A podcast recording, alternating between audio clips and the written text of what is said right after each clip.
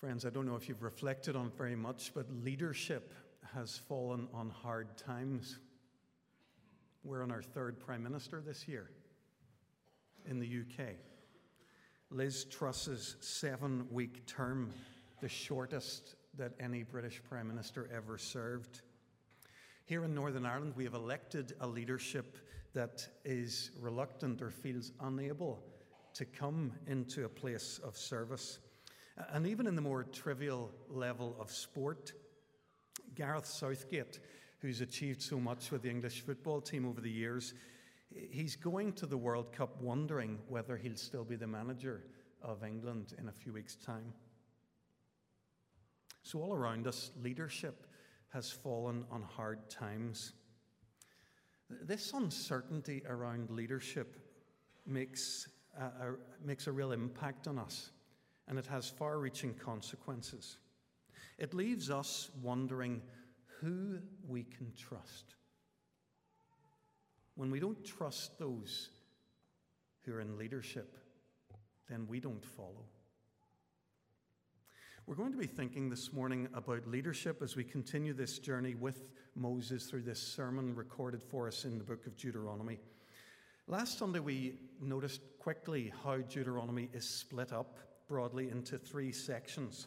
Moses' opening speech, we, we spent about eight weeks working our way through those 11 chapters at the start of Deuteronomy. Now we're in the middle section, a collection of laws.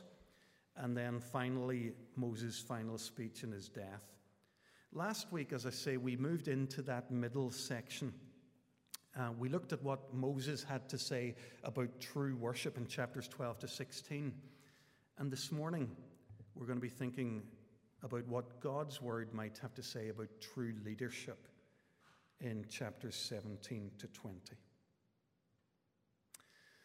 Chapters 12 to 16 did deal almost exclusively with matters related to worship. Chapters 17 to 20 have a, a wider variety of laws present in them. So just flick with me uh, as I show you. Uh, we'll use the NIV titles beginning there on page 195. These titles, I should tell you, anytime I point them out to you, they're not part of the original text of Scripture. But in this moment, they're signposts that have been added to the texts that, that break the text up for us, and they, they're quite, quite useful just to quickly give us a summary of the content. So if you start at chapter 16, verse 18, you'll see the title uh, of that paragraph. It deals with judges. Then the next heading, worshipping other gods. Then at 17, verse 8, the law courts. 17, verse 14 is about the king. 18, verse 1 is about offerings for priests and Levites. 18, verse 9, occult practices. 18, verse 14, the prophet. Then cities of refuge, witnesses, and going to war are the next titles.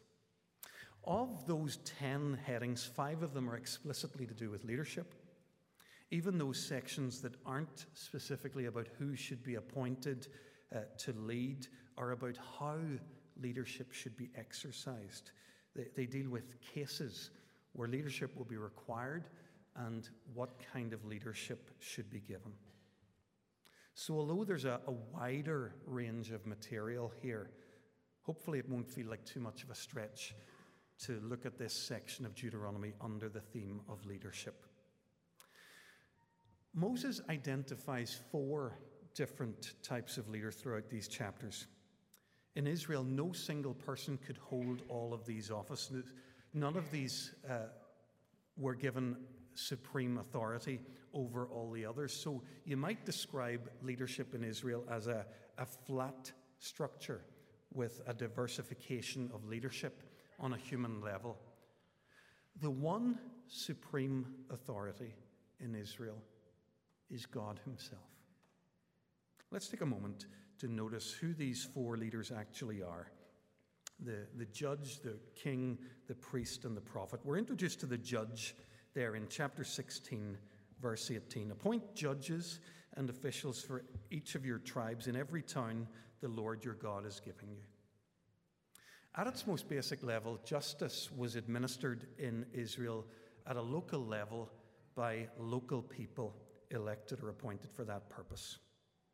We're, we're not at this point given a whole lot of detail about how they dispense justice, but the fundamental requirement, verse 18, is that they must judge the people fairly. In order to judge fairly, they must be careful not to do three things, verse 19.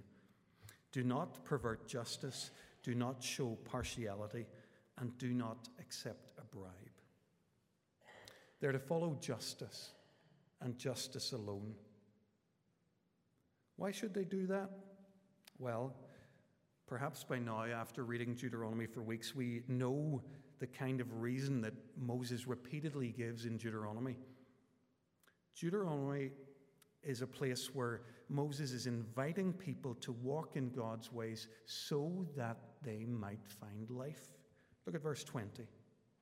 So that you may live and possess the land the Lord your God is giving you. You see, a place where the poor are oppressed, or where the cruel and the corrupt are allowed to run unchecked, that's a place of death. That's not life for its people. So, right in the infancy of this new nation, God is calling those, his people, to choose life, to choose fair judges. Folks, one of the great privileges of our Judeo Christian heritage is that we have a legal system that is designed to maintain the rights of every member of our society. That's not something we should take for granted. We should be enormously grateful that for the vast majority of times, our rules are fair and they're administered for the good of all. So let's pray for our judiciary, pray for members of our congregation who work in the law and who uphold justice in our society. In verse 14 of chapter 17, we're introduced to the second of Israel's leaders, the king. It might seem a bit weird that the king comes second in the list and not first. Turns out that in Israel, the heartbeat of the nation's leadership is this network of local judges, not, not the king seated at a distance in a palace somewhere else. If you know the history of Israel, you'll know actually that Israel survived for a long time without a king before it had one, and without a king after it had kings in place. So we need to be careful not to read this passage as prescriptive. It's not telling us that Israel should have a king. It doesn't command monarchy, but it does allow for it. It's giving guidance for how Israel should manage the reality when it arises. Uh, and assuming that Israel will one day appoint a king, God gives his people some guidelines for their well being. First of all, there are a couple of requirements. Verse 15 Be sure to appoint over you the king the Lord your God chooses. If the choice of having a king is one that belongs finally to the people, then the choice of the appointment of the king is mine, says the Lord. And we see that in Israel. When the prophets, particularly Samuel, has a role in, in choosing and anointing Israel's first kings in Saul and David. Second requirement he must be from among your own brothers. Do not place a foreigner over you, one who is not a brother Israelite. We need to slow down a, second here and check what's going on. There's something more going on here than the debate about whether the English football team have been better served by English or foreign managers. Uh, there, has been a debate raging in English football the last 30 years whether Sven and Fabio were better than Roy and Sam and Gareth. But as I say, there's something much deeper going on here. God's people are forbidden to intermarry with other nations, to make military alliances with other nations, and now to appoint a king from another nation. Why is that? It's because none of these other nations worship the true and living God. This isn't about race, it's about worship and loyalty to God. Don't appoint anyone who king who doesn't love the Lord your God. Remember what we've said earlier in Deuteronomy, what this whole law of God is all about. Jesus summed it up to, to love the Lord your God with all your heart, with all your soul, and with all your strength. Last week, when we were thinking about what it is to choose true worship, we saw the warnings of God's word against religious figures who would lead us away from loving God. This morning, we're being warned against royal or political leaders who lead us away from loving God. Don't appoint anyone king who won't lead you to love God.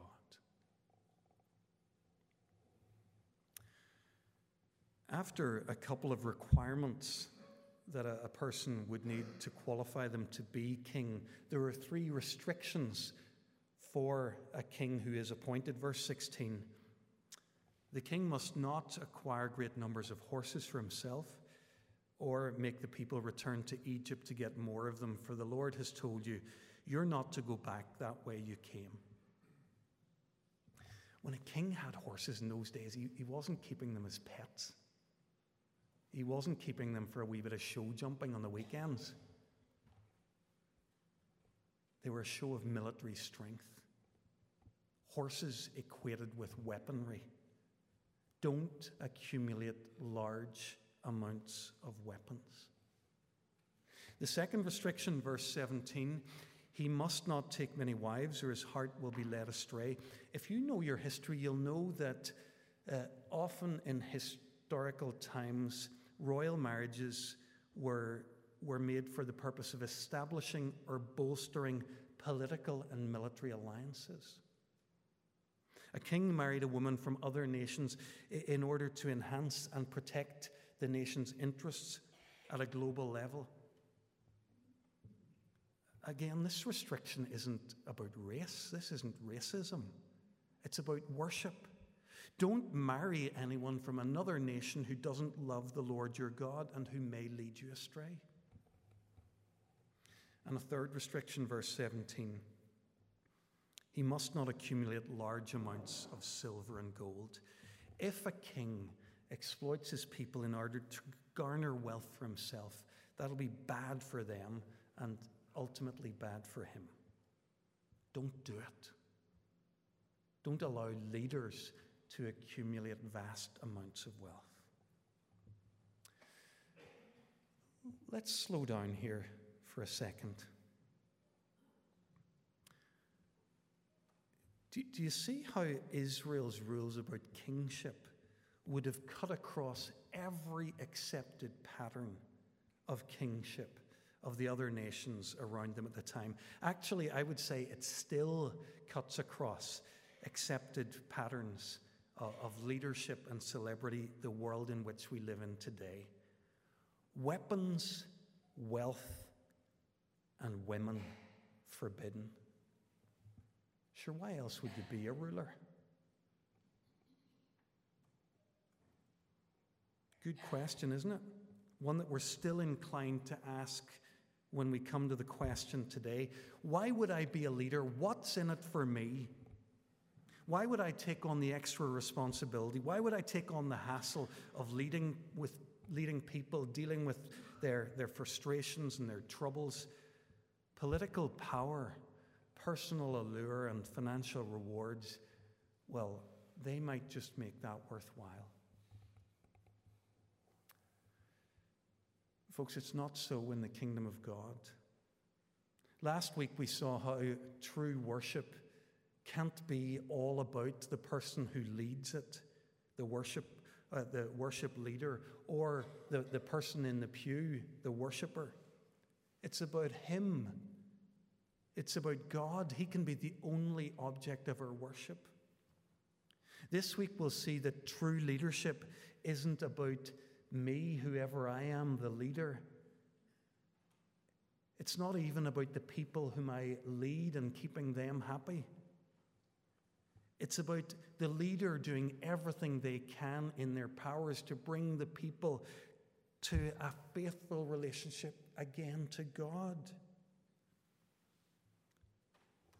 Talking about kingship in Israel, Chris Wright says, What matters fundamentally is not is whether or not the whole covenant community of Israel will remain wholly loyal to Yahweh their God. The value of a king is assessed solely by the extent to which he'll help or hinder that loyalty.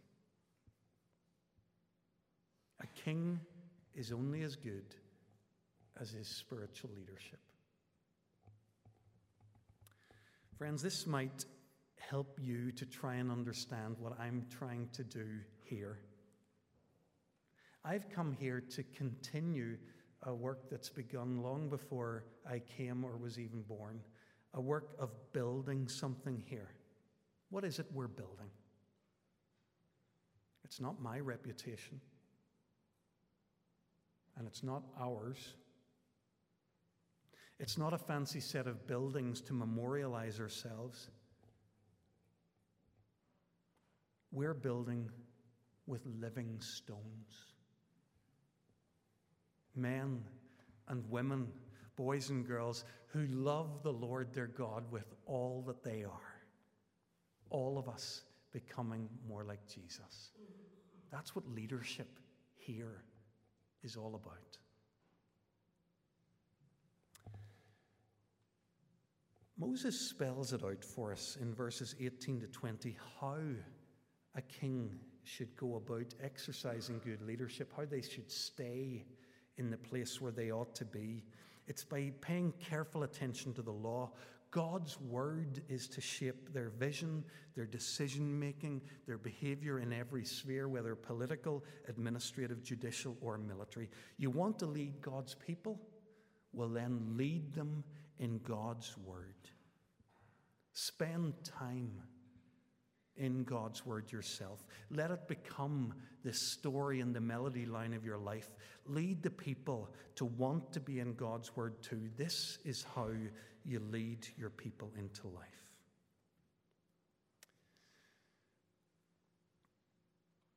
Let's, we've thought a, a bit about what it meant to be a king in Israel. Let's pause for a second to see how this worked out in real life. Maybe you know the story. A few centuries after Moses preaches Deuteronomy, they appointed their first king, Saul. He started well, but finished badly. Their second king was David, um, a man who really did love God, but who also failed a number of times in spectacular ways. And that brings us to Solomon. Let's think for a moment about Solomon in the light of what we're studying here in Deuteronomy. What do you know about Solomon? Well, he's, he's very famous for asking God for wisdom. The, the Lord appeared to him in a dream at the very start of his reign, and God asked him, Ask for whatever you want of me, and I will give it to you. Wow. Can you imagine being asked that question? What would you say? Anything you want, and you can have it. Solomon's answer shows that at that point in his life, he was very much in tune with the kind of thing that we're studying here this morning. Give your servant, he says, a discerning heart to govern your people and to distinguish between right and wrong, for who is able to govern this people of yours? He knows that he's not up to the job. He knows that he needs God's help. So in his leadership, he asks for God's wisdom. He wants to pay careful attention to the word of God. He is at that point exactly the kind of king that Israel are looking for. Do you know how the Solomon story plays out? After that brilliant beginning, he goes off the rails and wrecks everything. Last week we saw a king in Jeroboam who broke all the rules of Deuteronomy about worship. Solomon broke all the rules of Deuteronomy about kingship. What does Solomon do? He accumulates loads of weapons, horses, loads of them. From where? Yes, you've guessed it, from Egypt. He marries 700 wives of royal birth from all sorts of nations around him, and he accumulates incredible amounts of wealth. The narrator tells us the entirely predictable outcome Solomon's heart turned away from the Lord.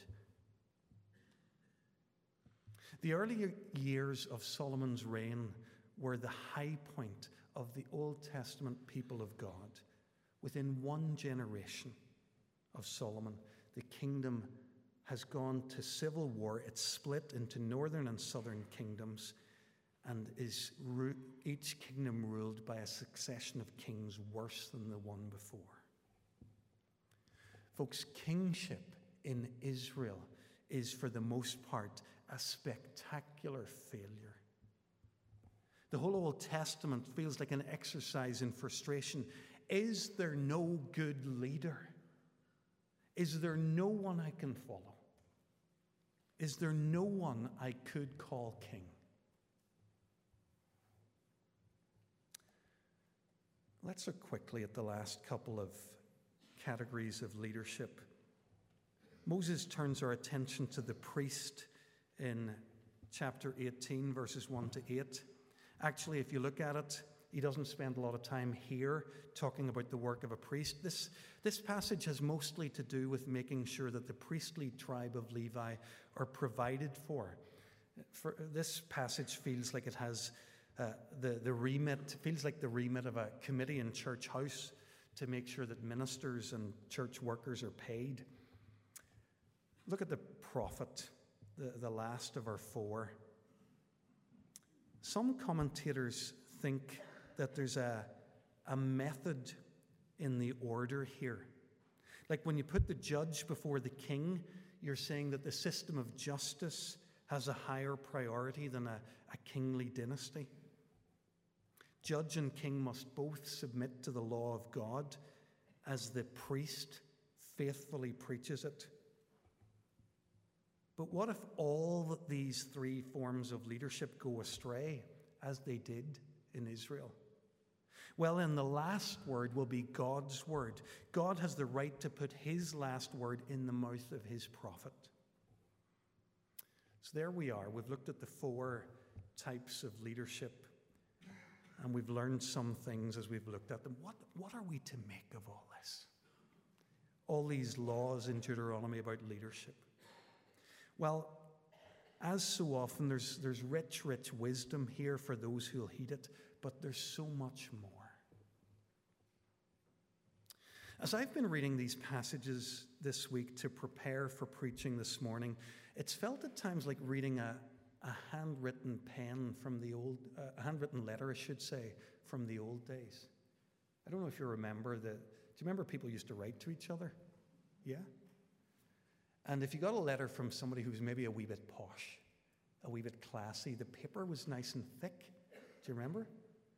And sometimes if you looked at it, it had like a, a watermark on it. As I've been reading these passages here in Deuteronomy, it's felt a bit like reading one of those letters. I've been looking at the words, but, but behind the words, I see an image. I can see a face. I can see a leader who ticks all these boxes. I see Jesus. He, he's the prophet who, who spoke God's word and knew Moses, a greater Moses. He was the judge whose every judgment was a stunning blend of truth and grace. He was the priest who came to bring us back to God he came not only to, to make sacrifices, but he came to, to be the once for all perfect sacrifice as he died on the cross for our sins. And what a king! All his life, he never took a single thing from another person. Even when they tried to persuade him to be their king, he, he refused. In the end, he did allow them. He did allow them to crown him king. Do you remember it? It was in the hours before they took him away to crucify him. The Roman soldiers stripped him and they put a red royal robe on him. Then they twisted together a crown of thorns and pressed it into his head. They put a, a staff in his hand like a king's royal scepter, and then they kneeled before him to mock him. Hail, King of the Jews!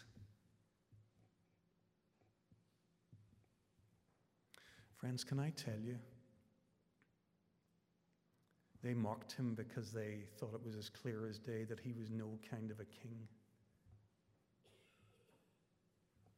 Can I tell you, Jesus Christ was never more regal, never more royal, never more a leader than in that moment. You see, when they'd given him his robe and when they'd put the crown on his head, they did finally enthrone him as they nailed him to a cross. And in that moment, we see God like we've never seen him. We've seen God more himself, not less himself than he normally is, more himself than ever before. This is the revelation of the true nature of God. In that moment, Jesus Christ was doing precisely the thing that he came to this earth to do to die in our place that we might live. He's a king, he's a very, very, very different kind of king. You see, his kingship isn't about him. It, it's, a, it's a leadership that, that expresses itself in self giving love and sacrifice for you and for me. His leadership was intended, Jesus' leadership was intended to bring you back to his Father God.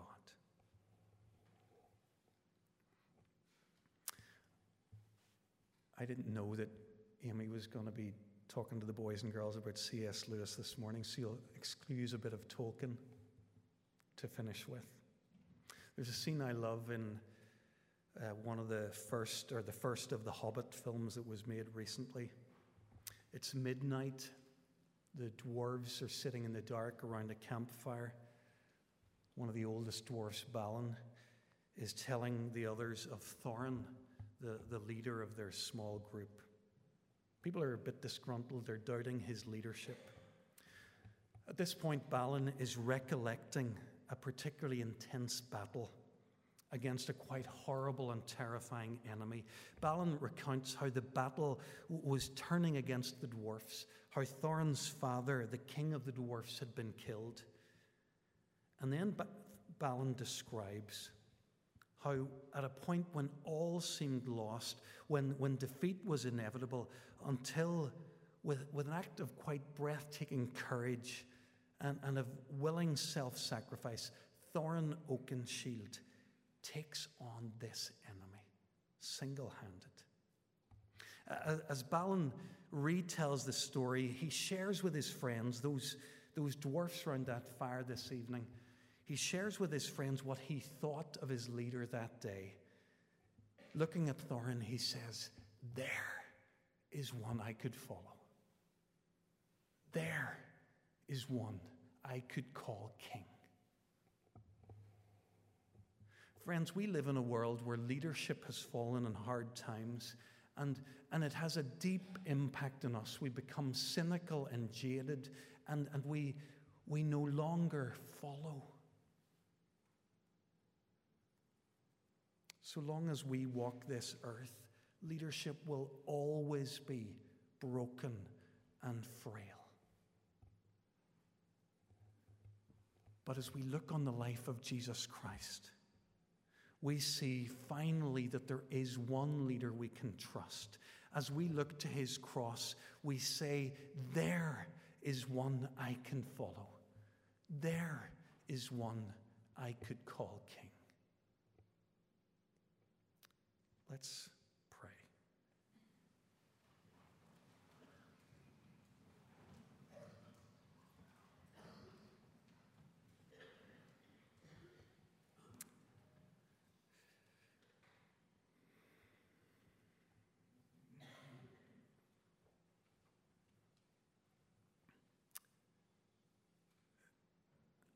Father God, you know how disappointing leadership can be. You know how we look to those called to lead us and how they so often and almost inevitably disappoint us. Lord, those of us who have any degree of leadership know better why that might be. Because we're all broken, sinful, and frail people. Lord, help us to set our sights on the one whom we can follow. The one who says, Come, follow me. The one who says, I've come to give you life and life to the full. Lord, would you help each one of us with our jaded and cynical hearts to look to your beautiful Son? Who loved us, who gave his life for us, and who longs now to lead us. Let us give our lives to following him.